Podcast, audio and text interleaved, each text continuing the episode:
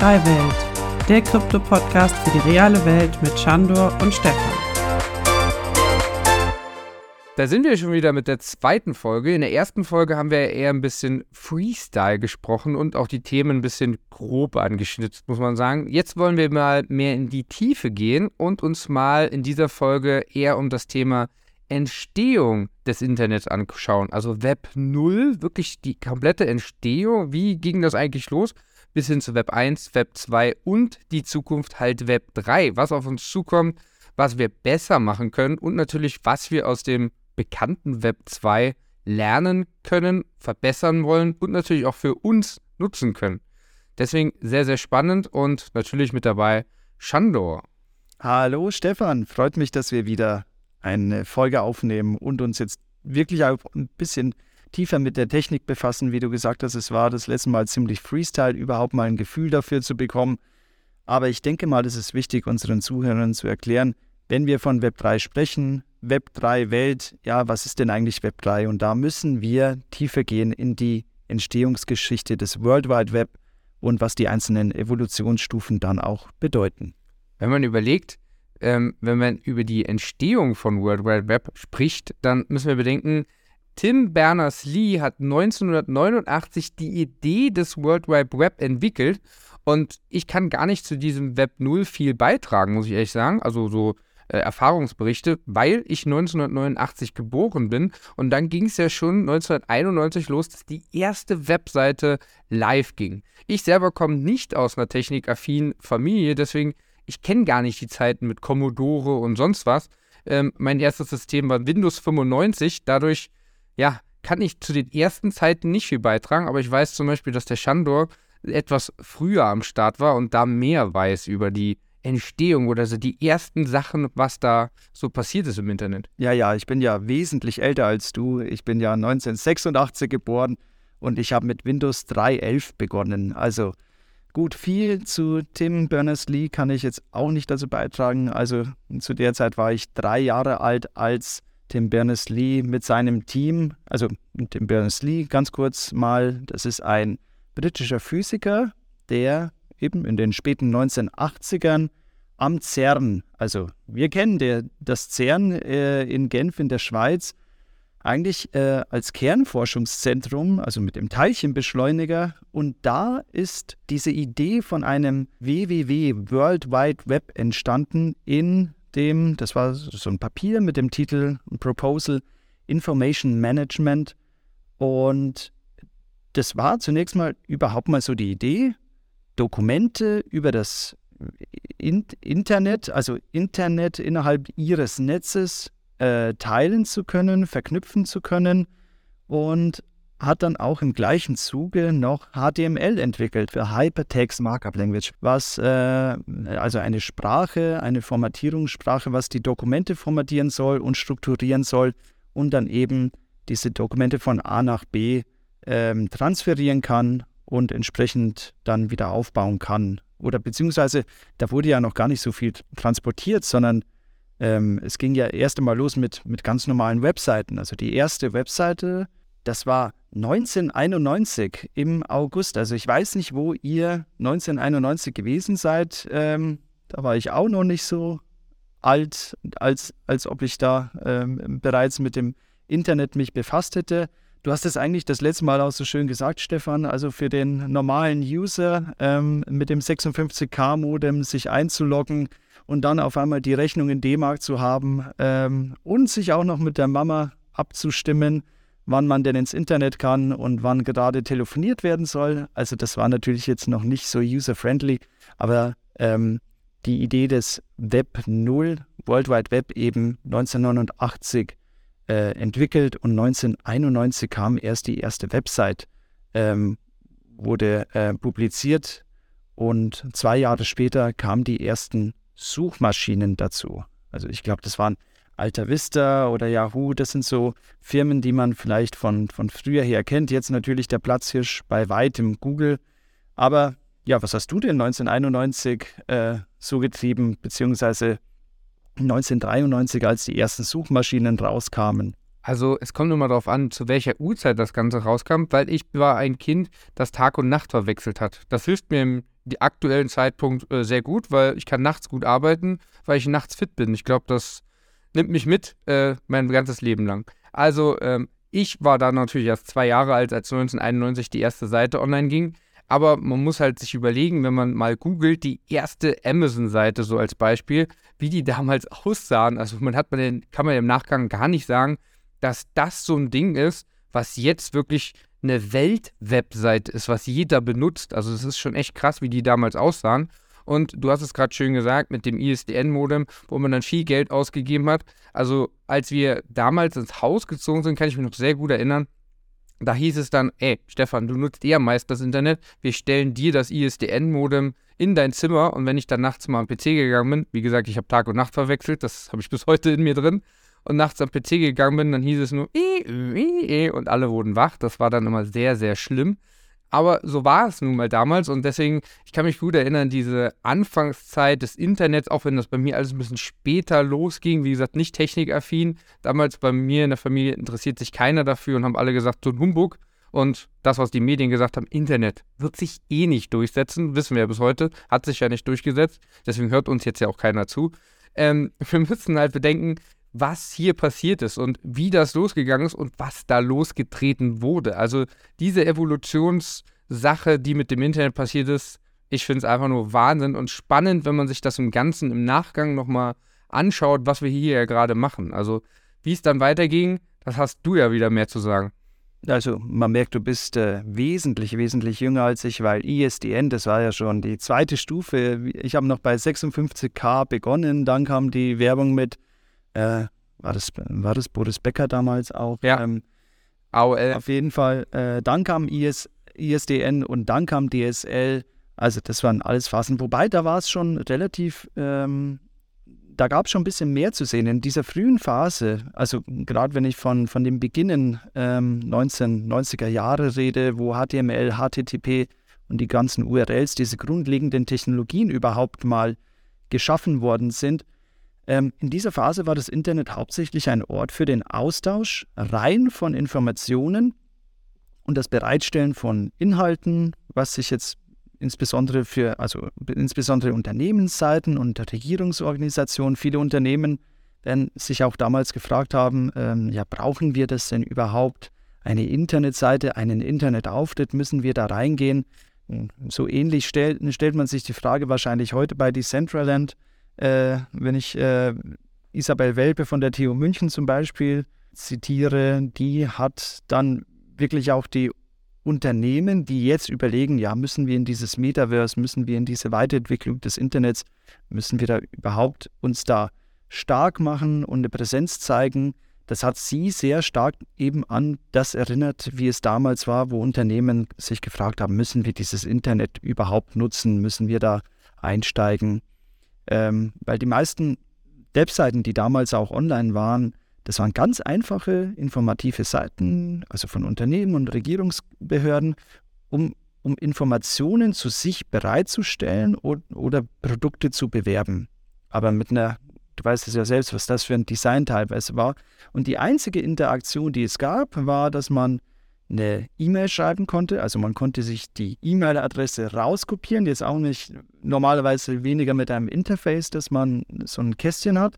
Das Einzige, wo ich mich äh, sehr stark daran erinnere, gut, das war schon so, also noch vor dem richtigen Social Media Hype, das waren so Gästebücher. Kennst du Guestbooks, wo man einfach auf der, auf der Homepage ja eigentlich so Kommentarfunktionen hinterlassen konnte? Weiß nicht, ob du da auch so ein bisschen aktiv warst. So gar nicht so richtig Foren, sondern wirklich für, äh, lass doch mal einen kurzen Gedanken oder deine Meinung zu dieser Seite. Es waren Gästebücher, die ich so aus dem Web, Web 1 noch kenne. Ja, das sind im Prinzip die Vorreiter der Foren, würde ich mal behaupten. Ähm, heutzutage ist es dann so, wenn du auf so einer Webseite, also zum Vergleich, wenn du so eine Webseite erstellst, und du kannst dann auch eine Nachricht senden, dann geht das ja direkt über deine E-Mail-Adresse. Und damals, wie gesagt, stand das einfach da, beziehungsweise hat man das dann selber bekommen, diese Nachricht, oder war das öffentlich einsehbar? Das war, das war öffentlich. Also man hat, äh, man hat, glaube ich, auch kein, keine Rückmeldung von der Seite bekommen, wir haben ihre Daten empfangen, sondern ähm, das war dann einfach öffentlich, hat man was reingeschrieben.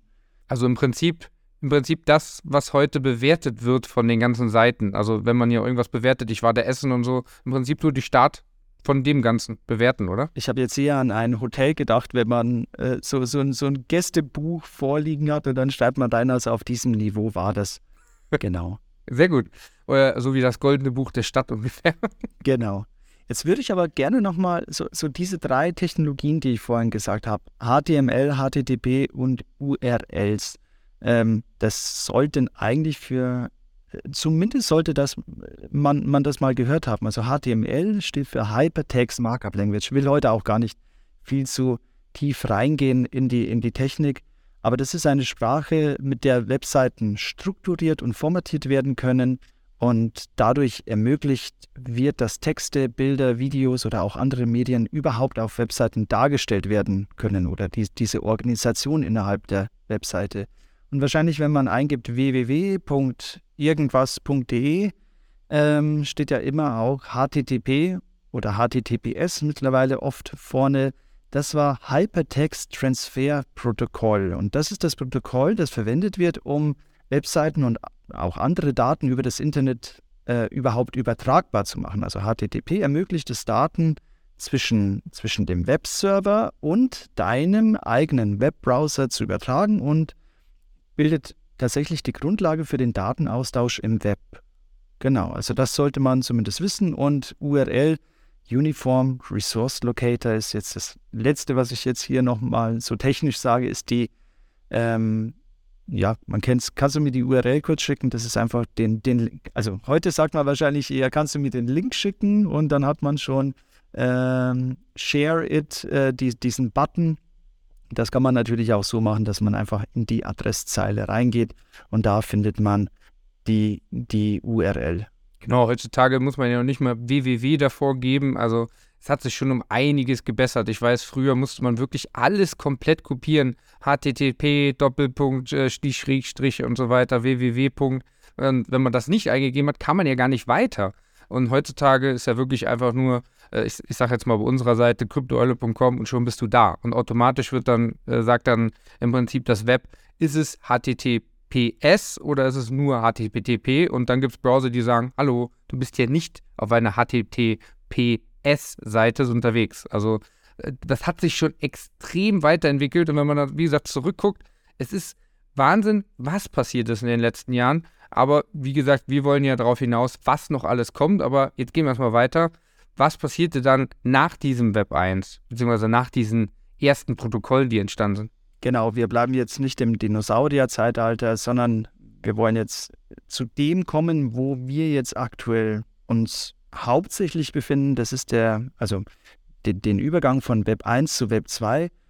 Das markierte ehrlich gesagt einen, einen ganz, ganz bedeutenden Wendepunkt in der Entwicklung des Internets. Also im Gegensatz zu Web 1, das ja hauptsächlich äh, statische Webseiten bereitstellte, ermöglicht jetzt Web 2, wo wir sind, die tatsächliche Interaktion zwischen dem Benutzer und die Erstellung von Inhalten in Echtzeit. Das ist so die Kernaussage. Also wir kreieren hier das Internet auch mit. Und die, diesen Begriff Web 2, der wurde erstmals glaube 2004 müsste das gewesen sein, von Tim O'Reilly geprägt, der die neuen Eigenschaften und Fähigkeiten des Internets da überhaupt mal beschrieb. Also ein entscheidender Auslöser für den Übergang zu Web 2 war die Einführung von Technologien wie Ajax. Gut, jetzt äh, geht es nochmal kurz technisch rein, aber JavaScript und XML, Ajax, das kennt man wahrscheinlich, und RSS, also Really Simple Syndication. Das war überhaupt mal, um die Interaktivität und Echtzeitkommunikation auf Webseiten zu ermöglichen. Und diese Technologien ermöglichen die Entwicklung von sozialen Netzwerken, von Blogs, von, von Wikis. Also Wikipedia gäbe es heute auch nicht ohne ähm, diese Entwicklung von JavaScript, XML, RSS. Das sind alles ganz, ganz wichtige Merkmale, um Web 2 überhaupt zu ermöglichen. Und ich denke mal, da sind wir uns einig, Stefan, was war das Aller, Allerwichtigste, wodurch Web 2 entstanden ist? Das ist natürlich das mobile Internet. Ja, im Prinzip, das mobile Internet hat das im Prinzip geprägt, was wir ganz lange nicht konnten. Und wenn wir da unsere klobigen nicht Smartphones, sondern Handys denken, also wir sagen Handys, die ähm, in, auf der Welt sagen Phones einfach nur, wenn wir daran denken, wie man da ins Internet gekommen ist und da sind wir dann bei diesem bekannten, oh, ich habe aufs Internet geklickt, mein Geld ist weg, wie viel muss ich denn jetzt zahlen? Und da muss man überlegen, was dann passiert ist mit den ersten Smartphones, weil wenn man direkt auf das Internet schaut, sieht man ja 2004, Facebook wird gegründet. Ich denke, jeder kennt diesen Film hinter diesem Ganzen. 2005, YouTube wird gegründet. 2006, Twitter wird gegründet. Also wir sehen, dass mit dieser Wandlung der Smartphones, mit dem mobilen Internet, eigentlich alles richtig erst losging zu dem, was wir heute haben. Und wenn wir mal zurückdenken, wenn wir, wir haben jetzt 2023 und 2004 das mobile Internet, das iPhone müsste auch um den Dreh, ich glaube 2003, wenn ich mich recht erinnere.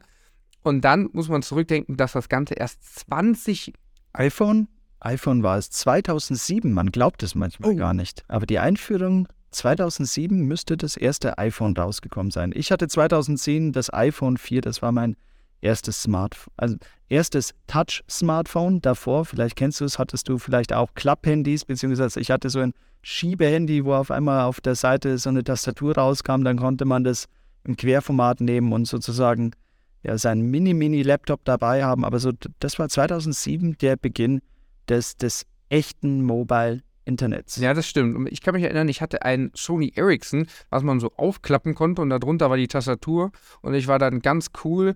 Ähm, zu dem Zeitpunkt auch noch in der Schule gewesen, ganz cool und klappte das mit Schwung auf und auf einmal fiel das Display hin. Also es war damals eins der billigeren Varianten.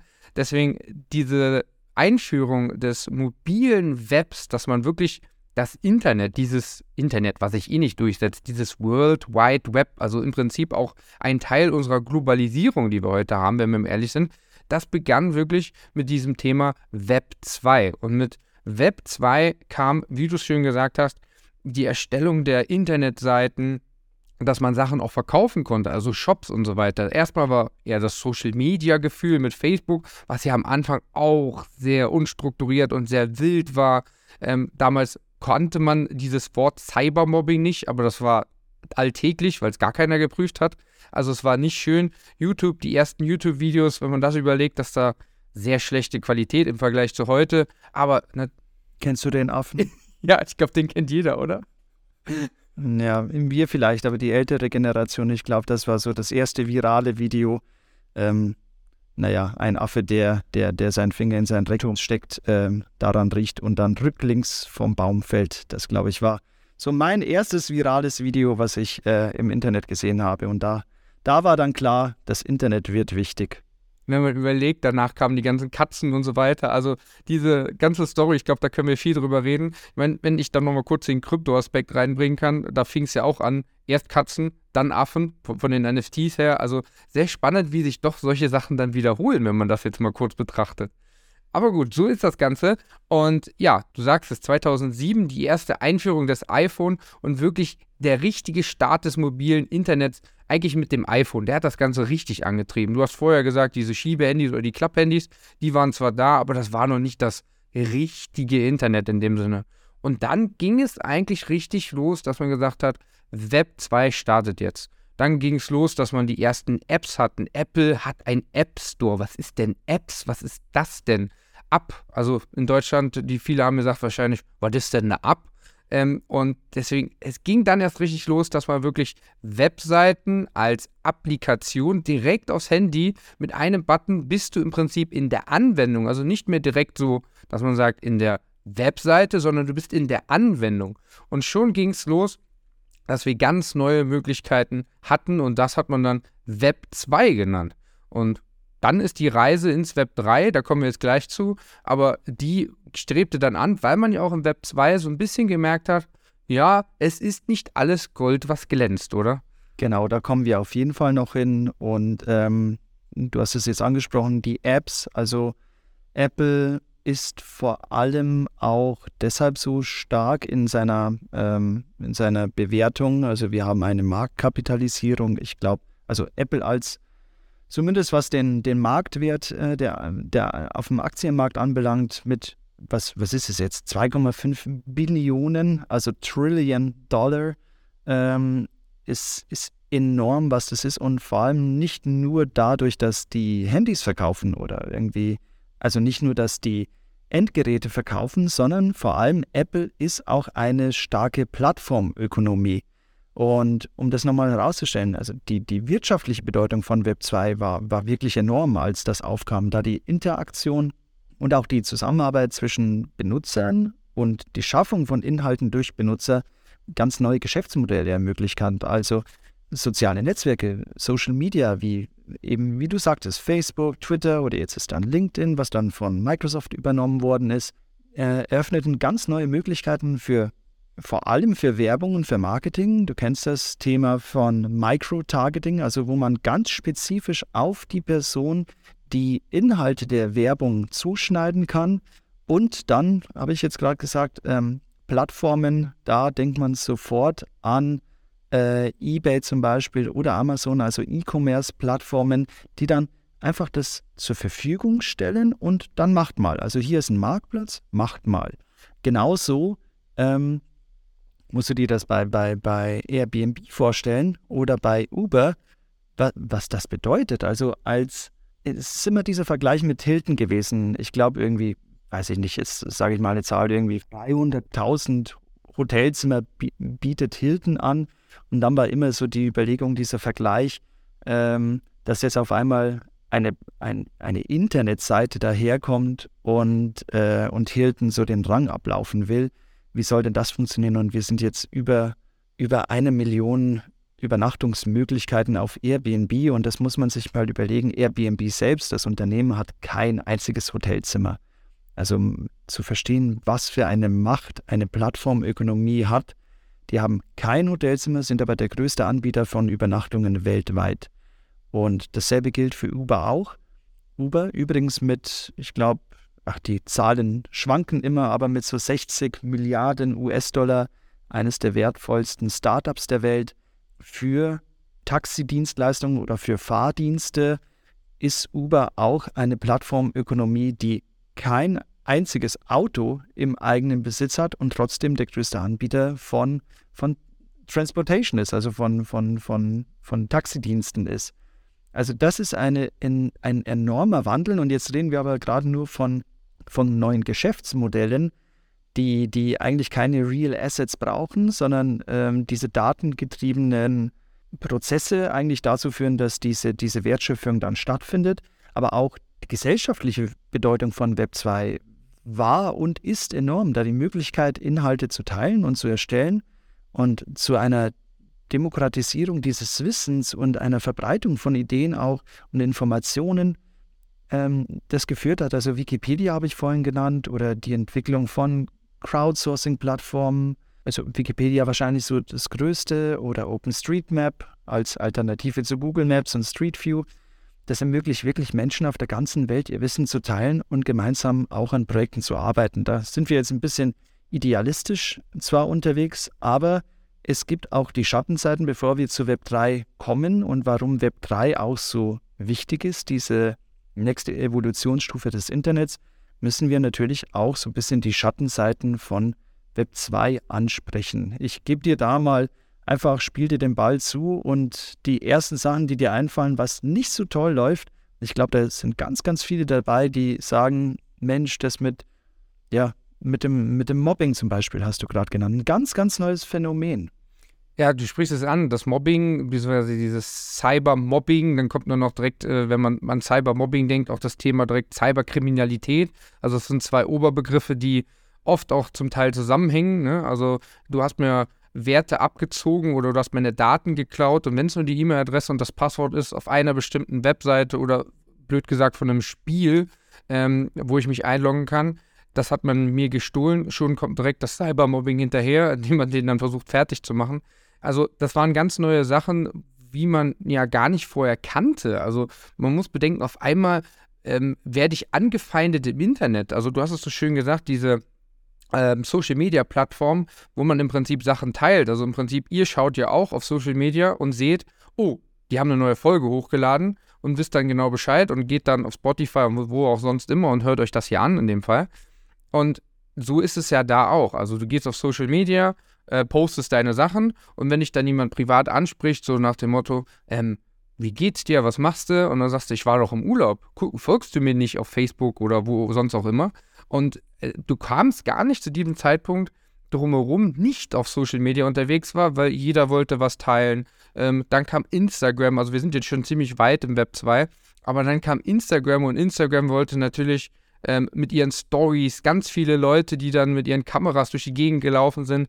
Also diese ganze Welt war schon Wahnsinn. Ja, und dann kam natürlich auch das Thema neben Cybermobbing, so du bist blöd, ich mag dich nicht oder hör auf mit dem Internet oder poste nichts mehr. Diese einfachen Dinge, da geht es ja noch viel tiefer, das wissen wir alle. Dann kam das nächste Bodyshaming. Also das war ja auch etwas, wo man sagt, ja, du bist etwas zu dick, du hast zu viel auf den Rippen oder genau andersrum, oh, isst doch mal was, kriegst du nichts zu essen. Also diese ganze Welt des Social Medien brachte viele, viele Nachteile. Und du hast es gerade schön gesagt mit dem E-Commerce. Und zwar ist es ja so, wenn man weiß, was Chandor oder Stefan braucht, kann ich denen das spezifisch anbieten. Und da ist in Amazon mit dem Algorithmus natürlich Spitzenreiter. Wer kennt es nicht? Dieses, diese schöne Story, du unterhältst dich gerade mit jemandem, oh, der Sommer kommt, ich würde gerne mir einen Pool kaufen und so ein Pool wäre ja cool. Also im Gespräch erwähnst du immer wieder dieses Wort Pool, Schwimmen, Baden. Ja, und dann öffnest du dein Handy und Google-Suchmaschine oder die Amazon-App, die bietet dir sofort einen Pool an für deine Bedürfnisse du hast was von Schwimmen gesagt, da kriegst du einen 3 Meter Pool anstatt nur einen zum Planschen. Also es ist echt schon krass. Also dieses Daten waren im Prinzip das neue Gold oder sind es immer noch. Wenn ich weiß, was jemand braucht, kann ich es ihm spezifisch anbieten und dann bin ich perfekt im Web 2 im E-Commerce. Also das Thema Daten einfangen, aber auch Daten klauen. Wir kennen es ja alle, ähm, diese Telefongewinnspiele. Jetzt ist man zwar raus aus dem Internet, weil da ist auf einmal das Telefon, aber unterm Strich, du gibst deine Daten an und schon arbeiten die Seiten damit. Oder du gibst deine E-Mail-Adresse an und wirst mit jede Menge Zeug vollgespammt. Also wer von uns kennt es nicht? Wie oft, wie viel habt ihr schon gewonnen? Also ich glaube, ich wäre schon Trillionär, wenn ich alle Gewinnspiele wahrnehmen würde, die bei denen ich ähm, auf E-Mail bekomme. Also das ist echt Wahnsinn. Und deswegen viele, viele Schattenseiten. Und ja, Web3 möchte genau diese Sachen besser machen, weil wir natürlich auch sagen, das haben wir jetzt gesehen, das ist schlecht, das wollen wir anders haben. Und deswegen ist diese Evolutionsstufe zu Web 3 ist sehr spannend. Und wie gesagt, man kann aus Web 2 lernen. Ich habe gerade sehr viele Negativbeispiele gebracht und gibt es ja noch viel mehr. Also da gibt es dann die Leute, die sich mit diesen ersten Standardprotokollen, die du ja genannt hast, HTTP und HTTPS und was es alles gibt, die sich dann im Prinzip da reinlesen und sagen, hör mal, Heutzutage musst du eine Webseite so und so aufziehen. Wenn du es nicht machst, dann komme ich um die Ecke und sitze zu Hause mit meiner Tastatur und hack dir deine Seite kaputt. Und das sind ja auch diese Sachen, wo wir dann wieder im Bereich Cyberkriminalität sind. Und dann ähm, haben wir jetzt ja über Web 2 gesprochen. Viele Sachen, die im Web 2 schieflaufen oder die überwacht werden im Web 2, ist ja auch noch ein interessanter Aspekt und den möchte ich nur kurz ansprechen, da soll es gar nicht drum gehen. Nämlich, man hat dann gesagt, hey, im Web 2, hier schauen die Behörden drauf, hier schaut die Polizei drauf. Und dann haben sich diese besagten Hacker, diese Cyberkriminellen, wenn man dann mal so den Medien nachhört, die haben sich gedacht, wir erschaffen unser eigenes Web und das Darknet. Und das ist natürlich auch nochmal mega spannend, diese Entwicklung dieses Darknet zu sehen. Dann kommt auch noch Kryptowährung dabei, die man auch nicht so leicht nachverfolgen kann, statt irgendwie was mit Geld zu bezahlen. Deswegen wird es ja ganz schnell dieser Bereich Web3, eine Wallet, NFTs, Kryptowährung, wird hier ganz schnell in die böse Ecke geschoben, weil man es halt durch das Darknet kennt. Deswegen ist diese Entwicklung des Web3 spannend und natürlich auch mit vielen Vorbehalten. Ja, das ist das Schlimme. Bevor man jetzt äh, das Darknet, äh, Dark Web verteufelt, ähm, per se das Internet. Also ich habe vorhin von der Demokratisierung der Gesellschaft auch gesprochen und dadurch, dass vieles zentral verwaltet wird, Server zum Beispiel ist jetzt ganz, ganz aktuell in Pakistan, ähm, habe mit meinen äh, Geschäftspartnern darüber gesprochen, der ist aus Pakistan, wird gerade das Internet einfach abgeschaltet. Oder wir hatten auch ähm, Firewalls oder Informationen, die ja dann auf einmal gedroppt werden oder also äh, gecuttet werden das führt dann dazu, dass irgendwelche Regime sich an dieser Macht vergreifen und die Gesellschaft einfach über diese digitalen Medien, die wir oder, oder Kommunikationsmöglichkeiten, also auch Telefonie, dass die das dann kappen, um zum Beispiel irgendwie äh, aufflammende Revolutionen ähm, zu unterdrücken, die es aber bräuchte, zum Beispiel in gewissen Regimen, wo die äh, Gesellschaft unterdrückt wird. Und weil du jetzt gesagt hast, Dark Web oder, oder, oder Darknet oder auch das, der Tor-Browser, um hier reinzugehen in diese äh, sehr verschlüsselte Art der Kommunikation, ohne, ohne diese ganzen Social Media und ohne diese, diese, diese Schicht dieser anonymisierten äh, Sicherheit hätte es nie den arabischen Frühling geben können. Also was das für Umbrüche auch in der Gesellschaft bedeutet hat, um die Fesseln abzuwerfen, um eine Monarchie, um eine Diktatur ähm, zu stürzen. Das hat also, ja, sind zwei, immer zwei Seiten der Medaille. Ich möchte jetzt aber nochmal, weil ich von Demokratisierung gesprochen habe, trotzdem nochmal auf das Thema digitale Geschäftsmodelle kommen, weil das ist, man merkt es einfach, kapitalistischen Trieb oder der Kapitalismus hat auf jeden Fall seit einigen hundert Jahren äh, ist die bestimmende Macht in unserem gesellschaftlichen Gefüge und digitale Geschäftsmodelle bedeuten, das sind Geschäftsmodelle, die auf der Nutzung von Technologien, also dem Internet vor allem und vor allem auf Daten basieren. Also gerade jetzt, wo du gesagt hast, im, im Kontext von Social Media und warum sollte man denn überhaupt meine, meine Daten klauen? Viele sagen, ach, ihr könnt mit meinen Daten machen, was ihr wollt, ich habe eh nichts zu verbergen. Die darauf aufbauenden Geschäftsmodelle, die auf der Generierung von Daten durch Nutzer basieren, ähm, sollen personalisierte Produkte und Dienstleistungen anbieten. Soweit ist ja auch alles okay. Also ein Beispiel ist jetzt hierfür ähm, das Geschäftsmodell von Facebook. Die sammeln eben ganz, ganz viele Daten von, äh, von den Nutzern, also wie zum Beispiel persönliche Daten, Interessen, Likes, Kommentare, also alles, was ich so an Footprint da im Internet verbreite, wird dann dazu genutzt, um mir personalisierte Werbung anzubieten. Das ist ja eigentlich, würde man sagen, warum soll ich mir, wenn ich nicht schwanger bin, äh, brauche ich gewisse Produkte nicht. Also konzentriere dich jetzt auf, auf meine Bedürfnisse und personalisiere meine Werbung, so dass ich damit auch was anfangen kann. Und, und wir haben nicht diesen Streueffekt wie zum Beispiel im Fernsehen, wo dann geschaut wird, okay, zu welcher Zeit äh, schaltet wer ein und entsprechend schalte ich dann die Werbung, sondern da kann wirklich zielgerichtet äh, Werbung geschaltet werden. Jedoch haben die Veränderungen, die mit Web 2 einhergehen, auch Schattenseiten auf, auf die Nutzersicht, insbesondere auf den Bezug des Datenschutzes. Da komme ich auch gleich nochmal dazu wenn es um das Thema Politik geht. Also da Nutzer im Web 2 bei diesen Diensten ja ihre persönlichen Informationen preisgeben, kann dies zu einer Verletzung der Privatsphäre führen. Das, das weiß man ja, das gehen wir teilweise ein. Aber wir müssen auch verstehen, was es bedeutet. Also beispielsweise kann das Sammeln von Daten durch Unternehmen ohne die Zustimmung der Nutzer zu auch zu unerwünschten Werbung natürlich führen oder auch dazu verwendet werden, dass diese persönlichen Daten an Dritte verkauft werden, ohne dass man davon was weiß. Und es gibt auch Bedenken hinsichtlich der Verwendung von den Algorithmen von Web2-Diensten, da diese Algorithmen oft auf der Basis von diesen Nutzerdaten trainiert werden. Daher können sie zu einer Verstärkung von Vorurteilen und Diskriminierung führen. Das kommt auch nochmal dazu. Beispielsweise können personalisierte Empfehlungen aufgrund von Algorithmen dazu führen, dass, äh, dass Nutzer in, auf einer eine, eine Filterblase, einer, einer Bubble gefangen sind und die Ansichten und Meinungen bestätigt werden, die man sowieso vertritt und sich mit anderen Themen gar nicht mehr so beschäftigt. Und das führt dann zu einer Fragmentierung der Gesellschaft, ohne dass man davon wirklich so Wind bekommt. Aber jetzt würde ich dann doch nochmal gerne, oder gerne kannst du noch was dazugeben, bevor ich dann zu einem politischen Thema komme, wo man dann wirklich sehr, sehr stark gemerkt hat, was für einen unglaublichen Einfluss eigentlich Social Media haben können äh, wenn du noch was zu ergänzen hast, äh, zu diesen digitalen Geschäftsmodellen sehr gerne. Also im Prinzip die digitalen Geschäftsmodelle, ich habe es auch gesagt, Daten sind das neue Gold in diesem Sinne.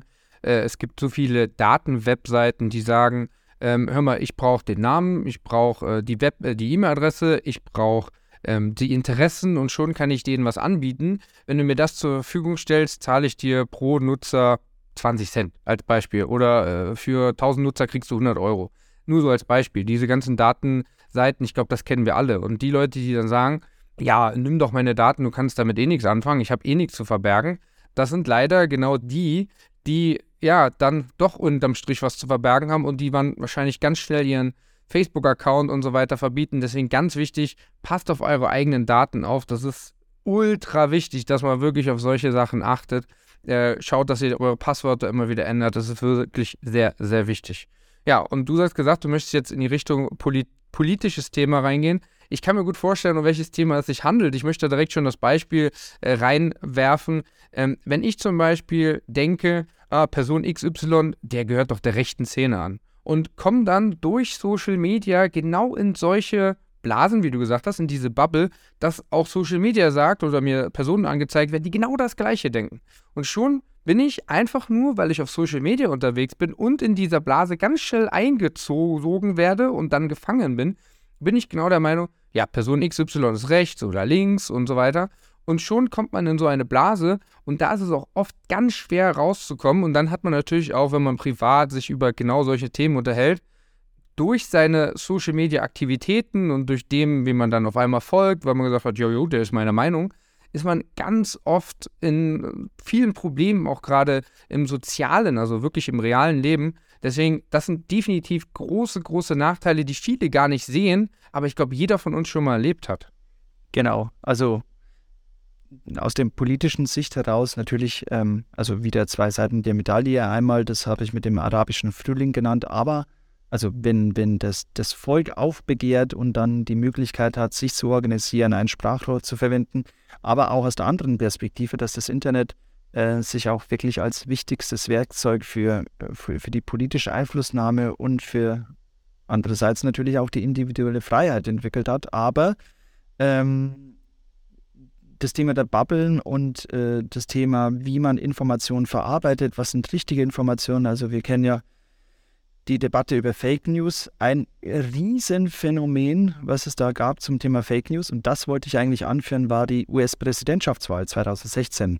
Also was, was war da los? Social-Media-Plattformen wurden da genutzt, um ähm, falsche Informationen und Verschwörungstheorien zu verbreiten. Ähm, die, die sollten dann eben diese, und da kam auch das dazu, Microtargeting, äh, dass ich ganz spezifisch auf, auf, meine, auf meine Gruppen, dass diese Fake News so anpasse, dass die dann auch angesprochen werden und so eben die öffentliche Meinung dann beeinflusst wird. Und die zentrale Struktur dieser, dieser Plattform hat es dann auch erschwert. Jetzt rede ich wieder von der Zentralisierung, weil das ist ja auch so gewollt gewesen. Ähm, ich weiß nicht, was da für Zahlen sind, aber ich glaube, die Präsidentschaftswahl kostet, also die Kampagne einer Präsidentschaftswahl, ich müsste aber wirklich nochmal nachschauen, aber ich glaube, ich habe irgendwie eine Milliarde US-Dollar, steht so im Raum, was, was so eine Kampagne kostet.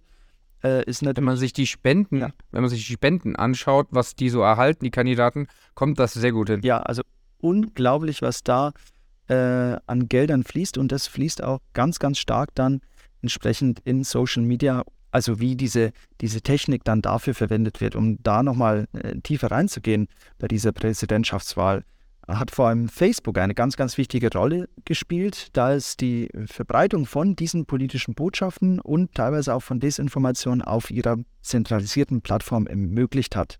Und insbesondere wurde damals auch zu Recht äh, kritisiert, dass Facebook nicht ausreichend gegen diese Desinformation vorgegangen ist und die politische Propaganda ähm, da wirklich äh, Fuß gefasst hat und äh, ermöglicht werden konnte. Kennst du das Buch von Timo Wernes, glaube ich, ist es Ich bin wieder da, wo Adolf Hitler äh, auf einmal in der Neuzeit wieder aufploppt und dann auf einmal dieses Internet entdeckt und sich denkt, was ist das für eine unglaubliche Propagandamaschine, was ist denn da alles möglich? Ich will es jetzt nicht mit, auf gar keinen Fall mit, mit Adolf Hitler vergleichen, aber das Thema Propaganda ist was ganz, ganz Wichtiges und das hat eben auch äh, 2016 dazu geführt, dass Falschinformationen gestreut worden sind. Ein, ein, ganz, ganz wesentlicher Aspekt, wo es dann um, um das Thema des Datenschutzes geht, weil wir uns jedes Mal denken, so, ich habe ja nichts zu verbergen, ja, von wegen. Denn ein weiterer Aspekt von diesem Skandal ich weiß nicht, ob das noch einige kennen, war Cambridge Analytica. Das war die, eine äh, Datenanalysefirma, die hatte den Zugang zu Millionen von Facebook-Nutzern. Also ursprünglich wurde gesagt, ähm, ja, wir verwenden die, diese Daten für einen akademischen Zweck und die wurden dann halt an Dritte weitergegeben, hier jetzt an Cambridge Analytica, die dann entsprechend diese Wahlkampagne unterstützt haben von Donald Trump und dann diese detaillierten Persönlichkeitsprofile von den Facebook-Nutzern. Facebook damals einfach noch als sehr, sehr große Plattform. Ähm, mittlerweile wäre es über Instagram ähm, oder, oder andere Plattformen, also übrigens Facebook bzw. Meta mittlerweile, äh, war 2000, 2021 äh, als größtes Medienunternehmen der Welt geratet. Also auch mal überlegen, was das für eine Macht ist und wie diese Macht dann auch ganz, ganz oft äh, missbraucht worden ist. Da gibt es ganz, ganz viele Beispiele dafür, wo einfach dann der Spieß wieder umgedreht wird. Also ich habe vom arabischen Frühling gesprochen, aber hier wird der Spieß wieder umgedreht, genau diese Technologie dazu zu verwenden, eine Analyse zu machen, wie ist das, äh, wie sind die Persönlichkeitsprofile, wie ist das Market Sounding so in meiner Gesellschaft? Und dann genau so die Message zu streuen und zwar zielgerichtet auf dich zugeschnitten, dass du meiner meiner Wahlkampagne, meiner Propaganda, was auch immer, auf jeden Fall, dass meine politischen Ziele so umgesetzt werden und du es gar nicht merkst, wie im Hintergrund dein Brainwashing stattfindet. Also das unglaublich, was wir sind jetzt keine Medienwissenschaftler da, da können sicher andere noch viel mehr dazu beigeben, aber hier wollte ich einfach nochmal die Bedeutung von Web 2 und wie das dann auch missbraucht werden kann, nochmal hervorheben. Ja, du hast es angesprochen, es waren damals andere Zeiten. Du hast eine spezielle Person genannt und ich kenne das Buch nicht, ich kenne eher den Film.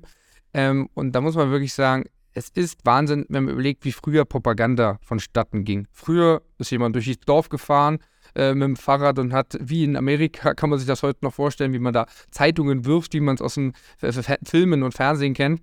Ja, da hat man seine Propagandablättchen rumgeworfen. Und heutzutage geht das ganz einfach über Facebook-Gruppen, WhatsApp-Gruppen und so weiter und kann sagen, hey, hier, wir machen eine Montagsdemo, sage ich mal, die berühmten oder die 1. Mai-Demos, die es ja alle gibt, ähm, die finden dann statt und man kann sich in Gruppen zusammensetzen und wie du sagst, durch diese Daten, wenn man sieht, oh, der hat Interesse an einer Montagsdemo oder?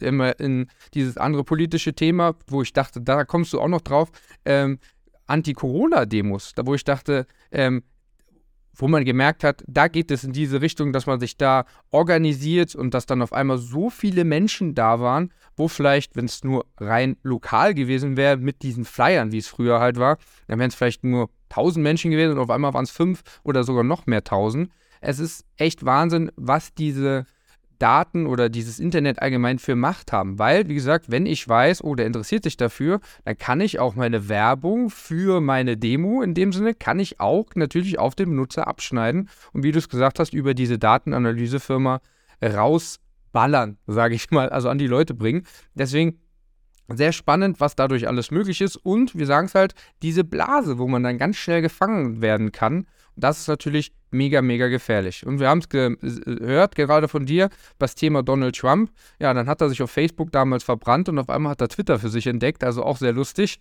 Aber jetzt hat er natürlich bei Twitter äh, auch erstmal den Deckel vorbekommen, auch wenn er ja aktuell wieder frei ist, aber erstmal ist er sehr ruhig unterwegs. Aber die nächste Präsidentschaftswahl kommt ja, also sehr spannend, dieses Thema auch zu verfolgen, nachdem man ja wusste, was 2016 schon abgelaufen ist, damals halt über Facebook, die ja sowieso, wie du es gesagt hast, eine wahnsinnige Macht mittlerweile haben. Facebook, WhatsApp, Instagram. Und die wissen alles über dich mittlerweile. Also, ja, sehr spannend auch in diesem Zug zu nennen. Gestern vor dieser Aufnahme hier, also zum Aufnahmezeitpunkt dieser Folge, hat Elon Musk gestern Abend noch geschrieben, nutzt kein WhatsApp. Also es ist sehr spannend zu sehen, welche Entwicklung das nimmt, weil wir wissen, Elon Musk hat Twitter nicht einfach so gekauft, sondern hat schon irgendwas damit vor. Und nicht, dass wir ein neues WhatsApp von Elon Musk sehen. Und dann ist die Frage, wem traust du mehr? Dem Herrn Zuckerberg, also Zuckerberg, oder traust du eher dem Elon Musk? Sehr, sehr spannend, diese Entwicklung zu verfolgen. Also auch hier einfach mal zu verstehen, weil du gerade Twitter und, und, und WhatsApp angekündigt hast. Ich glaube, ich habe in der letzten Folge von der Übernahme von Facebook, also von, von WhatsApp zu Facebook gesprochen für 19 Milliarden US-Dollar. Und äh, jetzt Twitter ist auch nochmal in die Schlagzeilen gekommen bei der Übernahme, wo es dann, ich korrigiere mich, 44 Milliarden US-Dollar waren für ein, für, also ich, ich habe es in lustigen Meme gesehen, wo Elon Musk sich mit irgendjemandem unterhält und sagt, ich habe gerade äh, Twitter für 44 Milliarden gekauft und dann sagt der andere, wie blöd bist du eigentlich, den gibt es kostenlos im App Store. ähm, Aber natürlich, wenn man, wenn man so eine Marktmacht, diese, diese mediale Macht hat, also diese Bewertung von 44 Milliarden, ähm, wird schon irgendwo seine Daseinsberechtigung haben. Und nur im Vergleich, der größte Saatguthersteller der Welt, Monsanto, mhm. 2016 wurde es angekündigt, ähm, dass die Leverkusener, die, die Firma Bayer, die übernehmen soll für 66 Milliarden US-Dollar. Hier reden wir aber von dem weltgrößten Saatguthersteller. Also, was ist das Wichtigste für dich auf der Welt, Stefan? Also, für mich ist Luft, äh, Trinken und Essen das Wichtigste. Äh, mal abgesehen von allen Kontroversen, die es mit Monsanto und den genmanipulierten äh, Samen zu tun hat, ist es trotzdem äh, so, so, so ein wichtiges Element, um überhaupt das Überleben der Menschheit zu sichern hinsichtlich des, der, der Nahrungsaufnahme und in welchem Verhältnis dann auf einmal eine App steht, wo man sich denken würde, naja, ist ja eine kostenlose App, also was wird die schon wert sein? Da reden wir von fast ja, einem ähnlichen Aufruf bei der, bei der Übernahme, bei der Transaktion. Jetzt haben wir es gar nicht mehr so tief geschafft, in, die, in das Thema Web 3 zu kommen. Zu Web 3 wollte ich aber auf jeden Fall ähm, etwas erzählen. Also man kennt natürlich Web 3. Die meisten der Zuhörer, die noch nicht im Crypto-Space tiefergehend aktiv sind, kennen Web 3. Die Idee dahinter ähm, durch Bitcoin, also dass es ein Zahlungsmittel gibt, was äh, eine Transaktion, eine dezentrale Transaktion von A nach B ermöglicht. Die Technologie dahinter ist die Blockchain-Technologie.